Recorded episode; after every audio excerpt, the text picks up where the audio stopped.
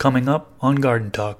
Go ahead and soak it in dechlorinated water that's been pHed at 5.5 to 5.7. I try to aim right at 5.7. That's kind of the sweet spot for cocoa. So if I'm in a seedling stage looking for the 200 ppm, I might make the compost tea 300 ppm. For indoor grows, I don't suggest anything bigger than a seven gallon. You're going to get some monstrous plants. I generally try to tell people one gallons, three gallons, and five gallons are like really the best size pots. You're going to get disheartened and you're not going to want to grow and you're not going to want to cultivate because you're going to feel like you wasted a whole bunch of money. So less, less, less, less is more let them brew, let them really become accessible. I mean, it's a night and day difference when you feed compost teas. Within two days, your plants will look completely different. So that's my favorite thing about organics.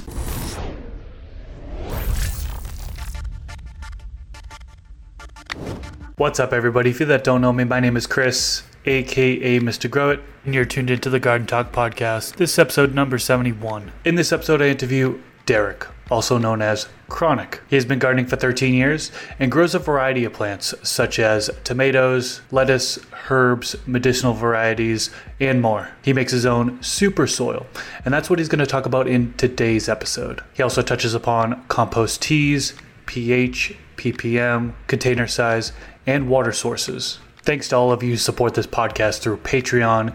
If you'd like to support, you can do so by going to patreon.com slash mrgrowit. Before we get into it, I want to acknowledge that one of my goals for this podcast is to bring zero cost for information about gardening, all plants, to the general public. That being said, I'd like to thank the sponsors of today's episode who helped make that goal possible. Thanks to Spider Farmer for being a sponsor. A new grow light they released here in 2022 is the SE1000W. This was designed specifically for those of you who run CO2 in your grow space and really want to maximize the light intensity. It has a 10 bar design for an even light spread, pulls 1000 watts from the wall, and comes in at 2.9 micromoles per joule efficacy.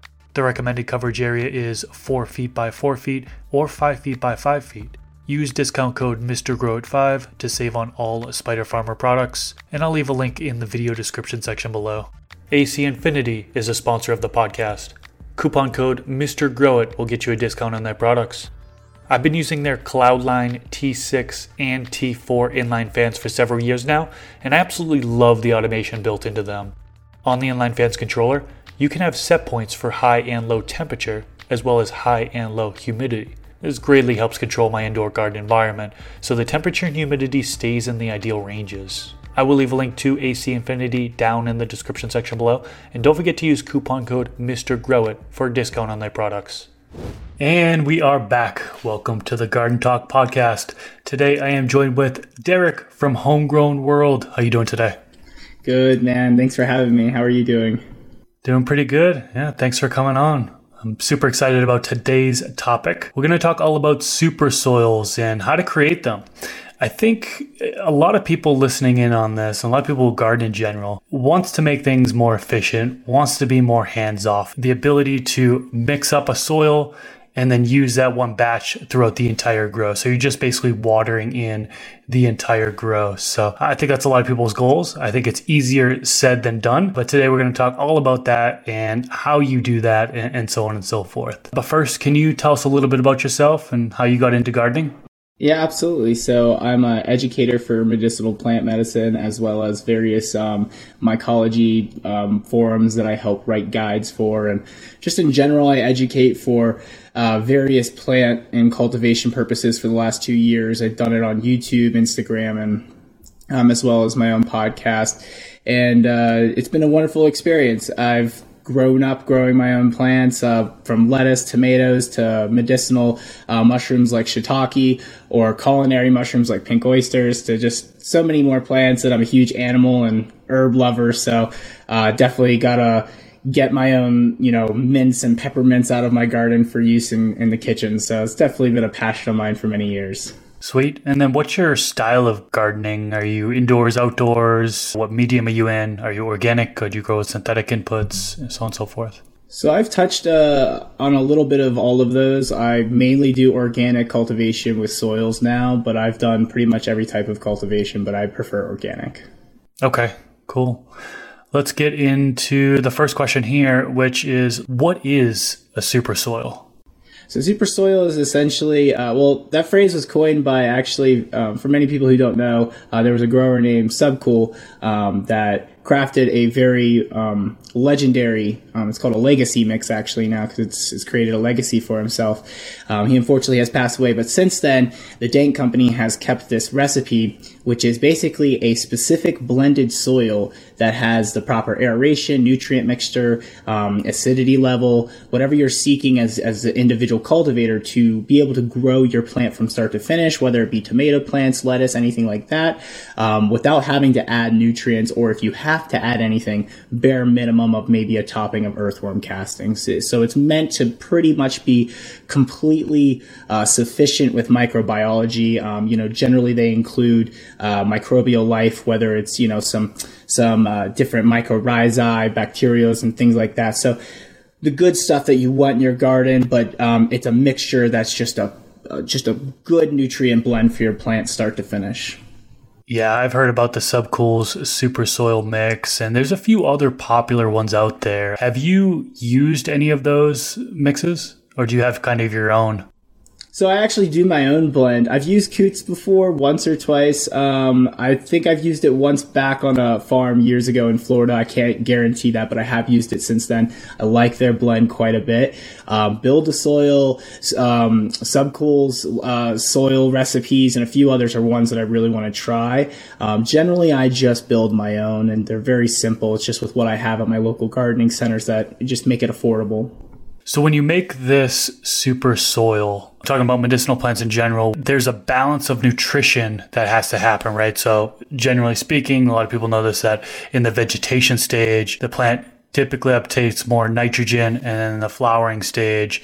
You've got there uptaking more of the phosphorus and potassium right? So uh, when you're making this super soil is there a specific balance that you're trying to achieve that will last you throughout your entire throughout the entire grow? Or like how does that work since the plant has different nutritional needs throughout the different stages of growth that's a wonderful question, and that's something that like pretty much every super soil creator really has to struggle with. Um, you know, dialing in their recipes. I go for the one three two ratio just right off the gate for NPK, which is uh you know one ratio of nitrogen to three ratios of potassium and um, two ratios of phosphorus. Or I think I got that backwards. Sorry, um, but uh I try to go for that mixture and I try to keep it simple. Now, if I'm going to play around and do like maybe two, four, eight, okay, well, I'm going to test it. I'm going to see how that runs with the tomato plant, just like how I'm going to see it, it runs with a medicinal plant. Um, and those are the types of things you have to look for when I tell people to make their own recipes at home. When I'm looking for my ratio, just simple one, three, two, um, is the, the simplistic, um, way to make sure that you're not going to burn your plants and you're going to have quality enough food. Now, also what comes into play is EC and ppm when you're talking about that as well. So um, there's a little more variables into it, but one three two is about the ratio that I like to to keep within. Okay. We'll get deeper into the fertilizer and the amendments that you're using in a little bit here. I know there's a lot of new folks that are just mixing up soil for the first time. And I think one of the easier ways for the purposes of this podcast of organization and trying to simplify the information that you're about to, to say is, is breaking it down into your base, whether it be like a peat or a cocoa or something else, uh, aeration after that, and then kind of talking about like compost and worm castings, and then the additional fertilizers and amendments that you put into it. That's kind of really makes up an entire super soil. So starting with the peat and cocoa, are you using either one of those, or is there something else that you're using as a base to begin? So that's actually cocoa is the big one that I use. I just get cocoa blocks. Um, I like there's a few companies I get them from. Sometimes I'll just actually snag the cocoa that's made for reptiles because it's a little more cleaner sometimes. So that's actually a little cheaper too. Uh, but if they don't have that, my reptile store in the blocks because they're they're out or something, I'll go with like a Rio Coco or a um, a uh, uh, just a your in general uh, pro mix cocoa. Just go ahead and break it down or whatever. Um, but just a coconut husk or coconut fibers really does good aeration. Um, I, I do prefer sometimes I do prefer peat moss in my mixes depending on what I'm going to go ahead and add to it. So if it's going to be a more earthworm heavy mix, I'm going to go ahead and add a little more peat moss to my mix. Um, I find that it it holds a little more moisture for the long term versus uh, cocoa. Cocoa can really let it out. Um, earthworm castings really like to not dry out as far as uh, microbial life you know going after them and things it's a little more uh, better when it's humid and things like that. So promotes better bacteria. So that's kind of the bases i like to stick to. I don't really stray away from too many of those. I, I like to stick to my cocoa Now, unfortunately, not all cocoa is created equal. Uh, you can get them in several different ways, right? The brick, for example, is very common to where it's dried up in a brick and you have to actually hydrate it first. There's, uh, you know, some people do the rinsing and buffering, um, or you can get the bag stuff. Let's get deeper into cocoa. How, what do you do to like prepare the cocoa to begin? Okay, so that's a that's a wonderful question because a lot of people skip this process, and even when they tell me it's like pre-ready or you know it's been pH'd or whatever, I still do this. I do this with all my cocoa just to make sure. So, uh, first thing is is I go ahead and soak it in dechlorinated water that's been pH'd at uh, 5.5 to 5.7. I try to aim right at 5.7. That's kind of the sweet spot for cocoa when you're prepping it, and I like to add a kelp extract. So I use Germ Genie from um, the company I work with, but you can really use, you know, if you have a little bit of kelp meal or any sort of kelp extract, extract, you can put it in there like a tea and basically just allow that to kind of soak up the nutrients from the kelp and use a bare minimum. I'm talking about maybe 100 ppm, 200 ppm max. You don't really want much. You just want to soak it and allow some nutrients to do that. Um, you're going to leave that in there for 24 to 48 hours. And generally after 48 hours, I go ahead and wring it as long as I'm getting to where it's squeezable out, to where it's just a few drops ringing out, that's the proper moisture. You don't want puddles and puddles of water. I'm talking just maybe, you know, just a little puddle in your palm, four or five drops out. You squeeze it, it's good. Um, you make sure you drain the excess water thoroughly, and you basically allow. I usually do as a base um, about five cups if I'm mixing, a, let's say, a five gallon. Uh, bucket. I'll do like five to six cups of cocoa at the base, and then I'll start adding amendments, and I'll usually do a cup of cocoa every so so often just to really make sure that it's layered through. Okay, so that's the cocoa. And then for aeration, let's talk about that a little bit. Are you using any type of aeration at all, such as perlite, pumice, uh, or anything like that? Pumice is something I really like to get my hands on when um, the local garden center here has it. Sometimes they don't have it, so I'll usually use perlite because it's a little cheaper. Gotcha. And then what's the amount you put in there with that five cups of cocoa? So if I'm doing five cups of cocoa, I usually try to do one to two cups of perlite, and then I'll stack about a cup up so roughly about three cups to three and a half cups total. So five cups of cocoa, three cups of perlite, nice aeration. Then I'll do about two and a half cups of earthworm castings to three cups of earthworm castings throughout. Make a really heavy mixture. And then basically, since I don't have a composter where I live, I'm in an apartment. I don't want to compost to be all stinky. Um, I go ahead and add Roots Organic 707 blend, which is kind of like a nice even blend that I like to add. It has a little bit of everything in it. Has some uh, uh, mycorrhizal fungi, and then just for myself, I'll go ahead and hit it with a shot of Great White Myco. So that's kind of like the blends I like to make. They're a little stronger. Um, now, what I'm making more for is uh, for strains that um, I don't plant my seedlings directly in this mix. So generally, I, I use a Happy Frog, just a very, very bare minimum, um, or a Rockwool cube, or or just a cocoa pod or something like that, or a peat moss pod, and I'll get them started. Um, whatever it is, tomato plants, lettuce plants, um, or lettuce, you know, broccoli, cabbage, anything. It gets started elsewhere. Once it's been adjusted and it can really start uptaking nutrients, I like to stick them into my mixes because they're a little more hotter or just a little more more nutrient heavy for the start. You mentioned you use worm castings. Do you use any type of compost at all? Usually people will either use the, the worm castings or the compost, or some people will use both. So I don't have access to compost currently. I just use earthworm castings. So that's pretty much all I do is just a, a organic um, uh, earthworm castings I get from my local garden center. Um, we have a composter here in, in my garage, but it doesn't get hot enough for it to compost currently. If I was using compost, I would back down on probably how much earthworm castings I'm using. I'd probably increase uh, just a little bit more of the aeration. So instead of adding more perlite, I'd probably add some play sand to my mixture and just kind of give it a little bit of a, a sand through the mixture. Kind of, I, have noticed that that's getting very popular, and I, I like seeing that. Um, that it, that's also where I might think about swapping the perlite for pumice if I'm doing a more compost heavy mixture mixture. Um, so those are those are things you would want to think think about if you do have compost to access what you're using for the specific uh, aeration tools. You know, play sand is a very great granular uh, tool to aerate some um, more heavier or denser types of compost. So that's a yeah great question. And then how about fertilizer to begin? I think you kind of touched upon this, but are, are you adding like a, a, blend of fertilizer or are you doing individual amendments into the soil mix? So it really just depends on how what kind of gardening I want to do. So if I want a headache free, hassle free gardening and I want to do mostly just having to water, just pH my water, dechlorinate it, um, not worry about too much, I'm to go ahead and make compost teas once bi-weekly and I'm to make them um, relatively so if I'm in a seedling stage looking for the 200 ppm, I might make the compost tea 300 ppm.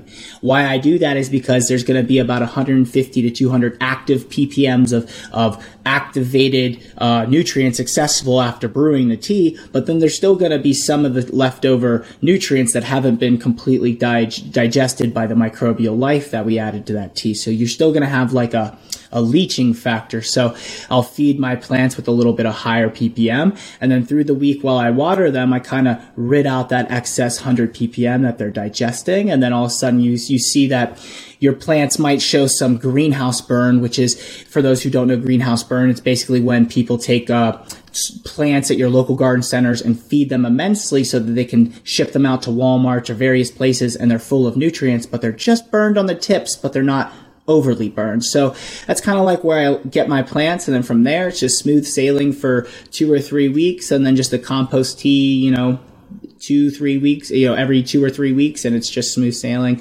Um, if I'm adding amendments, it's going to be a regiment. So that's going to be where um, I'm going to go based off my ppm. If I'm starting at seedling stage, I'm going to look for maybe just simple kelp extracts or simple types of uh, feeds that are 100 ppm to 200 ppm. I'll just feed it with every feeding or feed it with every uh, every other watering, and uh, that'll be that. Um, all my early feeds get pH to 5.7 to 5.9. Um, that's generally the, the range I like to go with it. 5.9 is kind of my target range for the vegetative um, you know what they're uptaking like you said it's those uh, micronutrients they really like the calci- calcium um, the magnesium the boron the manganese all that fun stuff so it just really depends on what your nutrient line is and that's really vital. Um, and that's why if you're doing a super soil mix it's really good to kind of mix it a little bit heavier that a not a seedling, but a juvenile, you know, a two week old plant, three week old plant can go ahead and prosper in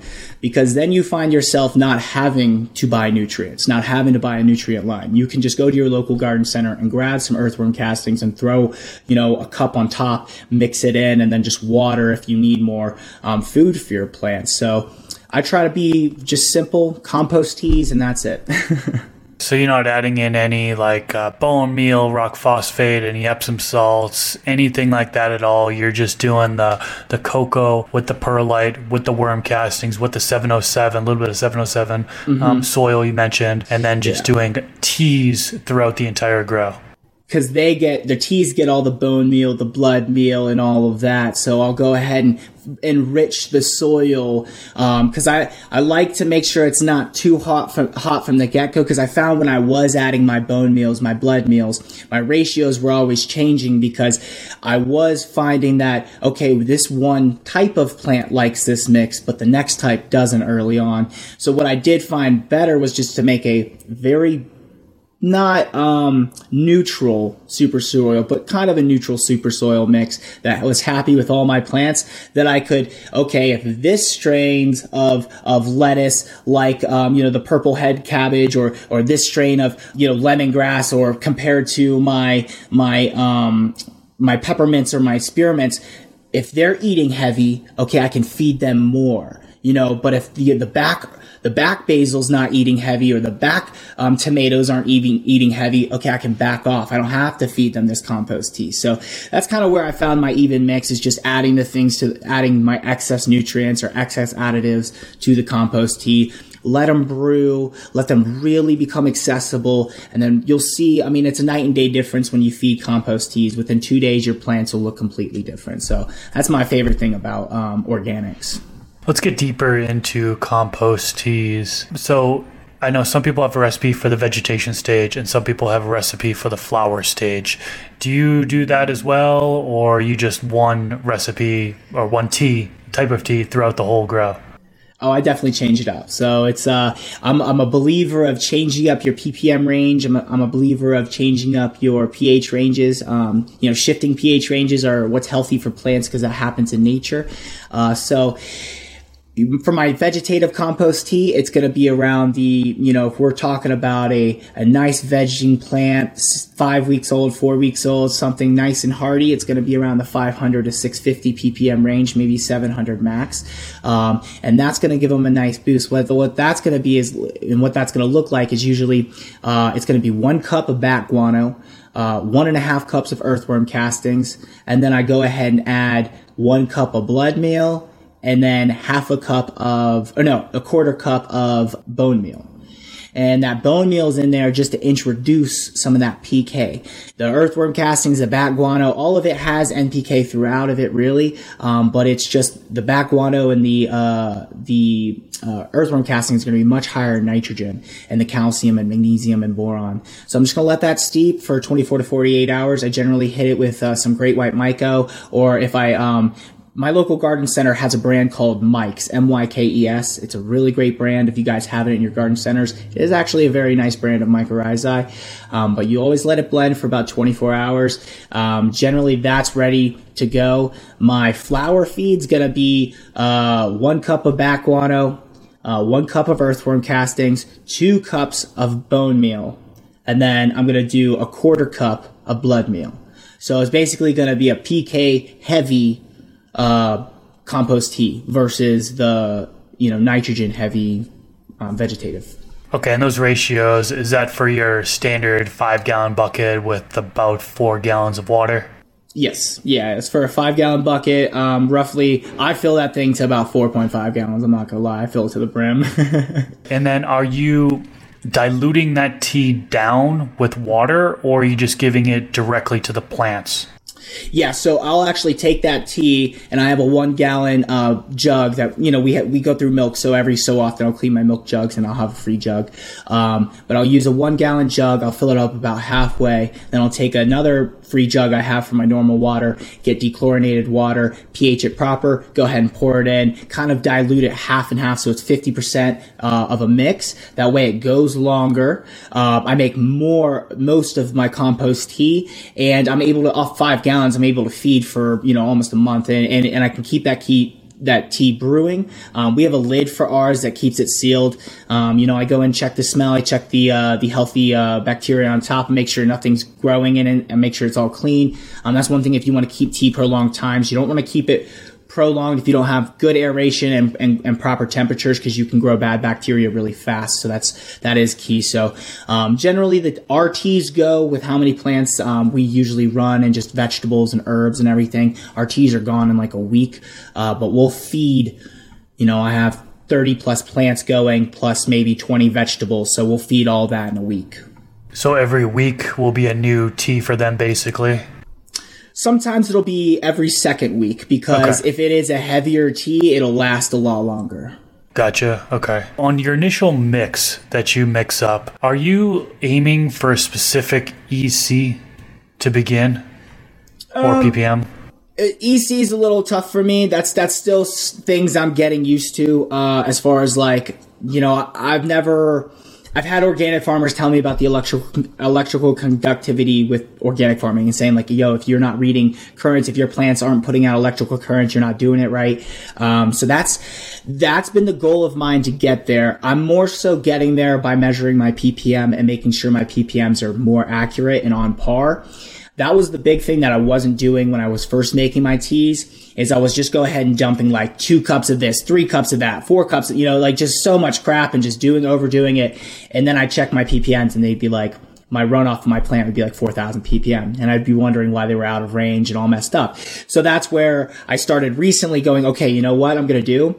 I'm going to make my teas a lot less. So when I check my ppm in my tea, okay, my ppm might be a thousand, but let me go check it diluted. Okay, now diluted, it's at 550 perfect. I'm in range. Okay, pH, pH is 6.0 perfect. Let's go ahead and feed. I check my runoff. My runoffs are now, you know, if it's, I'm feeding 600 and I have a super soil mix like we talked about, generally the runoff would be about 750, 800. And that's generally where I want to be for a vegging plant. That's a really healthy amount of food for them because right as they get into flowering, you're going to want to switch them over and they're going to want that a, a thousand range, 1100 range, 1200 range. I've had plants that love 1500 range. So, you know, it just completely depends on what you have, what's fruiting on your plant. Tomatoes, sometimes can take a lot of nutrients. But yeah, I find measuring my ppms have dialed me in much more than than what I used to do. And then you touched a little bit about pH. Your base soil is cocoa, uh, and I know a lot of people they'll aim for a different pH in cocoa than they would in soil. What do you typically aim for when it comes to pH in your super soil? So my pH in my super soil, I try to keep it at 6.0, 6.1. Uh, it's really good just running throughout the whole thing. Something you have to remember if you're going to use cocoa in any mix whatsoever, you're going to use plain cocoa, growing cocoa, whatever you're doing cocoa. Cocoa holds pK and will leach it later on in the grow.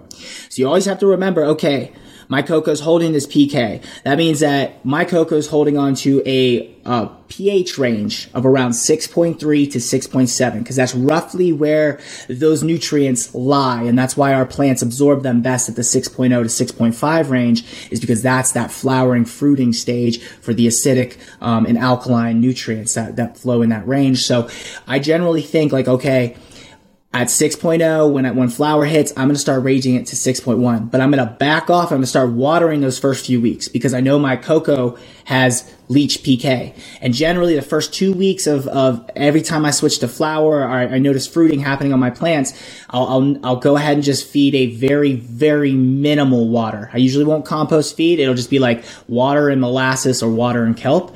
And i'll notice that my ppms when i'm off the runoff will continue to rise will keep rising and then they'll just drop after about a week or so because that leaching has finally come out because they're it's something with um, I don't know the science, the true science behind cocoa, but I do know it's something with uh, the stages of cocoa, the fibrous breakdown of the plant, um, something to do with coconut husk, and finally releasing the potassium and phosphorus after so many weeks or something like that. And it's based on how much you feed.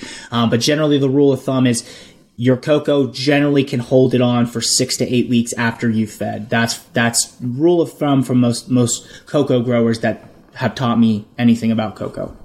All right, so you have your initial super soil mix. You have a clear plan of the teas you're going to be doing in the vegetation stage and the flower stage. Let's talk about container size. Uh, you know, I have people that are growing indoors what container size would you recommend for those folks? And then I also have folks that are growing outdoors. Mm. Is there a specific container size that you have uh, that you recommend for those folks? Absolutely. So indoors, you can get away with pretty much plastic pot, fabric pots, I don't know, wood pots, PVC pots, whatever you want to get uh, grow in and get makeshift with you. Um, and for indoor growers, you always have to take your grow tent or space or height into consideration. So, it, you, one thing people always think, you know, oh, I have a two or uh, six foot tent. I have six foot of grow space. No, you really don't. So you have to take in your height of your pot. Then you have to take in the distance from the ceiling to your light and then the distance from the light to your canopy. So light to your canopy has to always be at minimum 12 inches. Generally, you want it about 14 so you don't burn your plants or bleach your plants and you get a really nice par displacement and you can maximize your light. Um, 12 inches is like when you're really dialed in and everything. So you always have to calculate that distance. So whatever that distance in, in between, so let's say you have five feet of grow space or, or four feet of grow space in between. Okay, so you know that at two feet, you need to flip your plants to flower or fruiting so that those plants double and potentially don't outgrow your space. Generally, I even like to do it a little shorter than two feet because some plants will go 300% stretch on you. So you have to be careful. Um, So with that height, you got to take into consideration what size grow tent or what size pot you have. For indoor grows, I don't suggest anything bigger than a seven gallon. You're going to get some monstrous plants. Um, I generally try to tell people one gallons, three gallons, and five gallons are like really the best size pots. Um, if you have a smaller size tent, your one gallons and three gallons can really do great. Your one gallons can be perfect for vegetating, and then you can transplant to your three gallons to um, for your your flowering or fruiting stages, and they can be work wonders.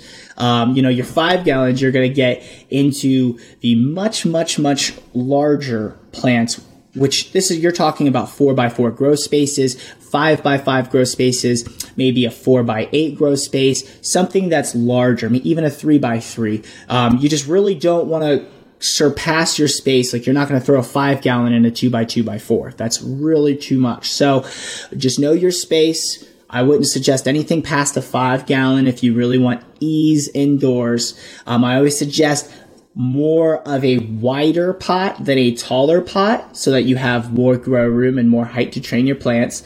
And then for outdoors, it really makes a difference. Uh, you don't want black plants or uh, black pots uh, for your plants outdoors because of the heat and you can burn your roots. So you generally want tan, white, or some sort of reflective barrier for your pots outdoors. Uh, you want a lot of aeration, but you want a lot of moisture uh, control. So what I, what a lot of growers do um, that I see is build grow boxes where they'll actually have individual pots inside these grow boxes. That'll be like uh, rings of sand. So it'll be like a pot of sand, and then the the the plant inside of it and it's like a big grow box and the roots can go out from underneath and actually grow within the grow box but there's a ring of sand around it that the growers can go okay it's a hot day i'm going to go pour cold water onto the sand make sure the roots are cold.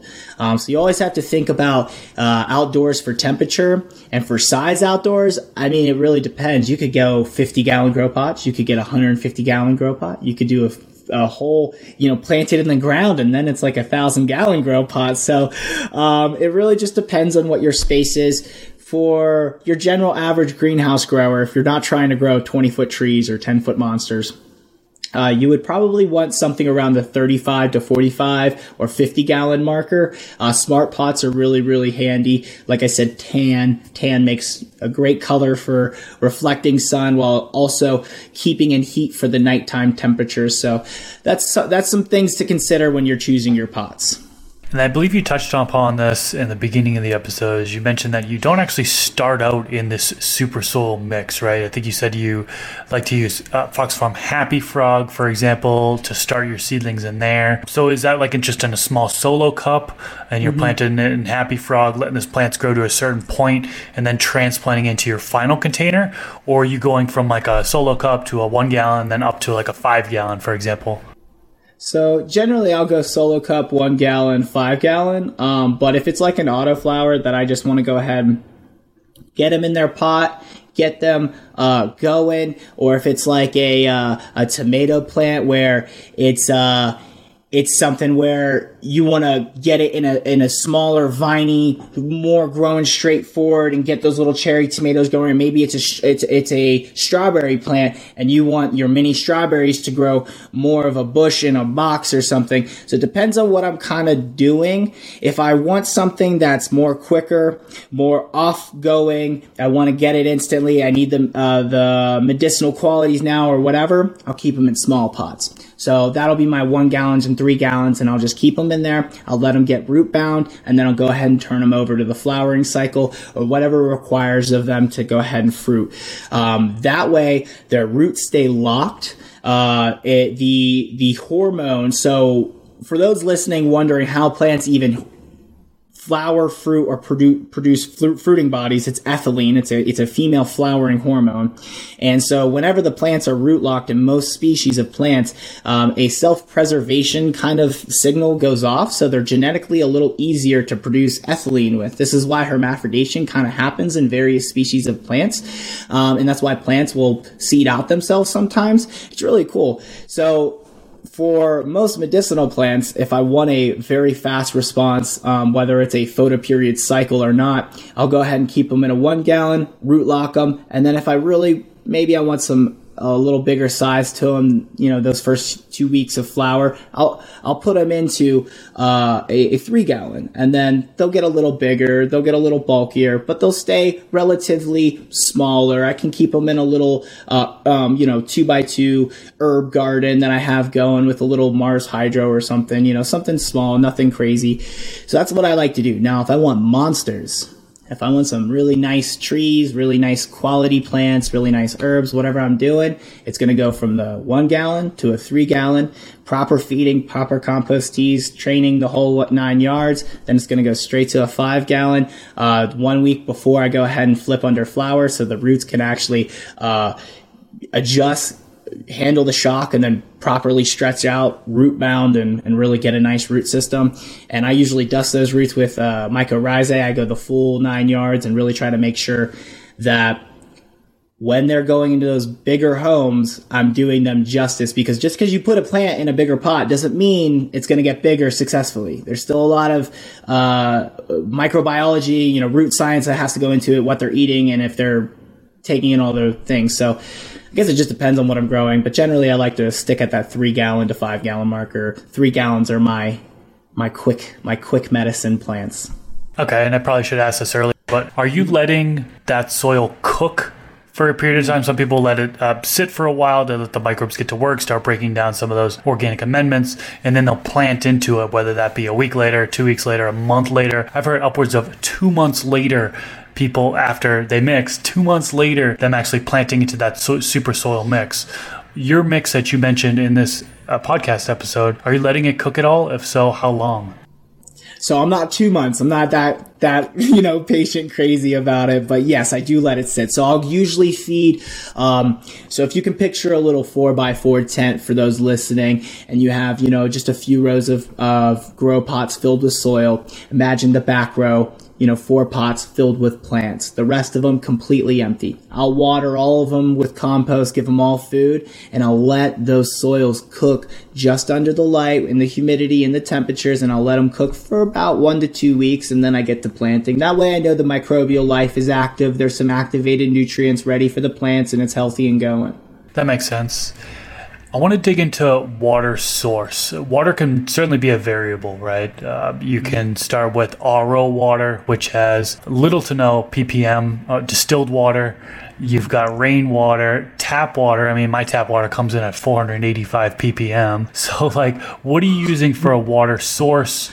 And um, do you have a recommended, like, a different soil mix recommended for somebody who's using hard water with a high ppm versus somebody using RO water? That's a very good question. Uh, that's one of the biggest questions I think I get all the time is about water because water can seriously mess up a grow. Uh, yeah, so I use tap water. Luckily, I'm in a place in Colorado where we have well water that comes out roughly less than 50 ppm. Uh, it's a little high in pH, so I have to dechlorinate it. You know, just make sure I pH right, pH it right but it's nice.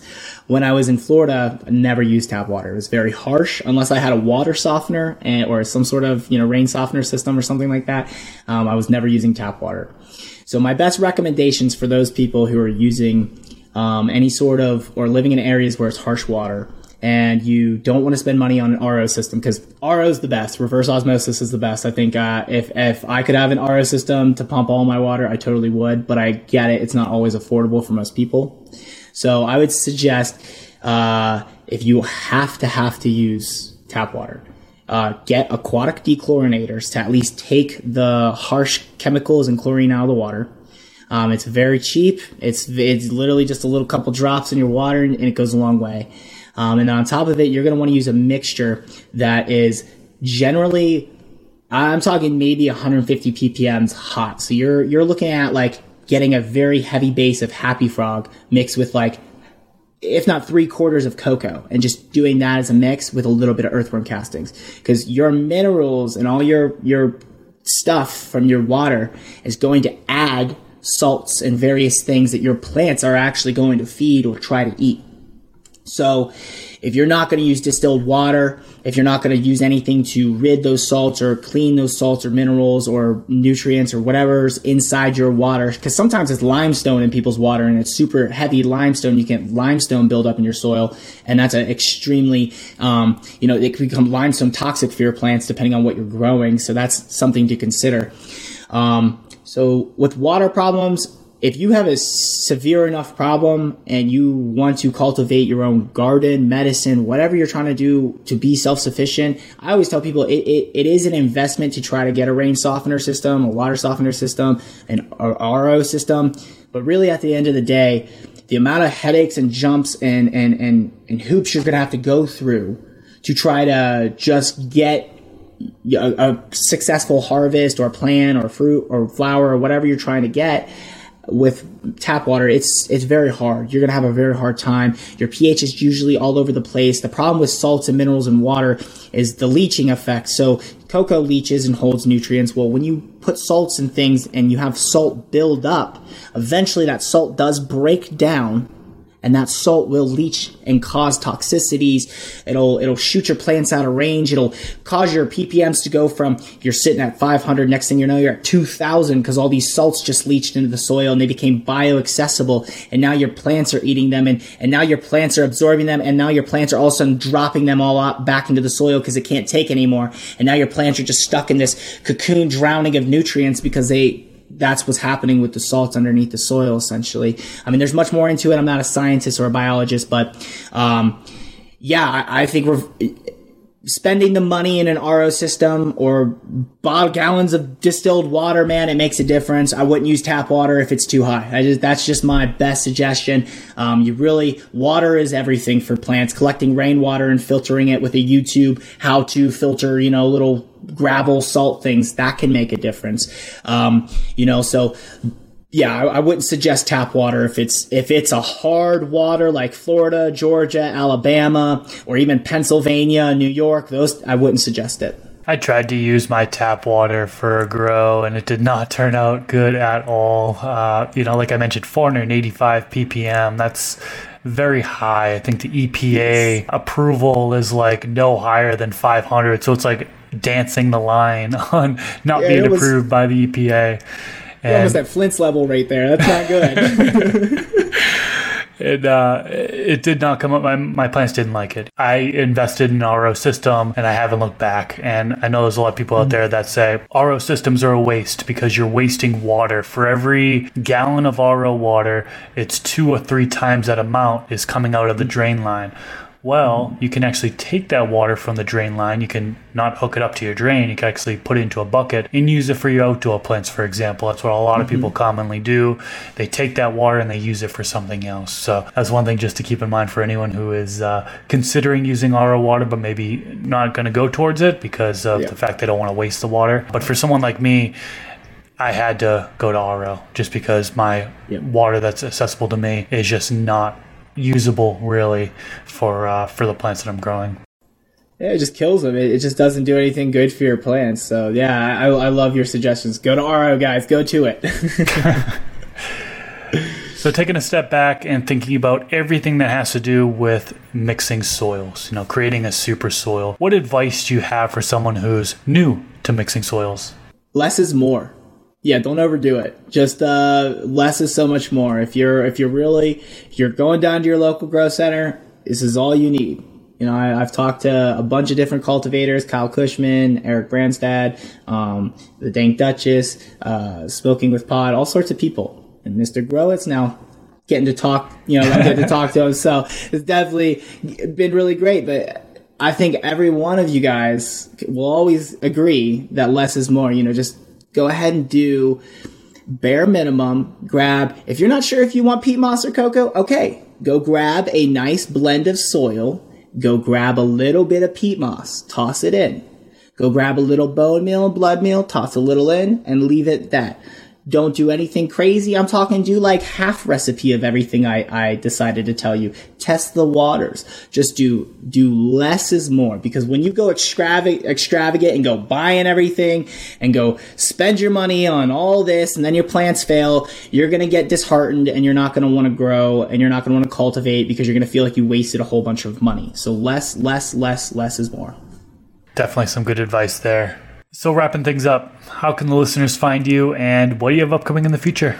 Well, I am known as Derek, aka Chronic from Homegrown World. You can go check out at Homegrown World on Instagram. It has all the wonderful information of where to find us, what we do, what the company is, uh, what we're about, and what kind of seeds we have for purchase that are top notch quality and all that fun stuff. Um, mainly, I do educational content, so you can check out my page there. You guys can always ask me questions. I'm an open book. Uh, I know a lot of YouTubers and various faces are kind of hard to get a hold of and it's kind of scary. Like, should I drop my question? No, guys, drop your question. I'm, I'm happy to answer. And, uh, it was a, it was an absolute pleasure to come on this podcast, man. I'm, thank you so much for having me. Yeah, thanks for coming on. If you enjoyed this episode, click that thumbs up button. trying to get as many thumbs up as possible. YouTube loves the thumbs up button. They recommend videos that get a lot of thumbs up. So hit that thumbs up. Subscribe to the channel if you haven't already. Every single weekend, I'm releasing a new Garden Talk podcast episode, and I'd love for you to tune into future episodes. Derek, once again, thanks so much for coming on to this podcast today. Uh, definitely have a new super soil to potentially try out in the future. Uh, thanks for revealing your secrets there, and uh, I uh, hope you enjoy the rest of your day. Yeah, it was a pleasure, man. You as well. Take care. Peace out, everyone.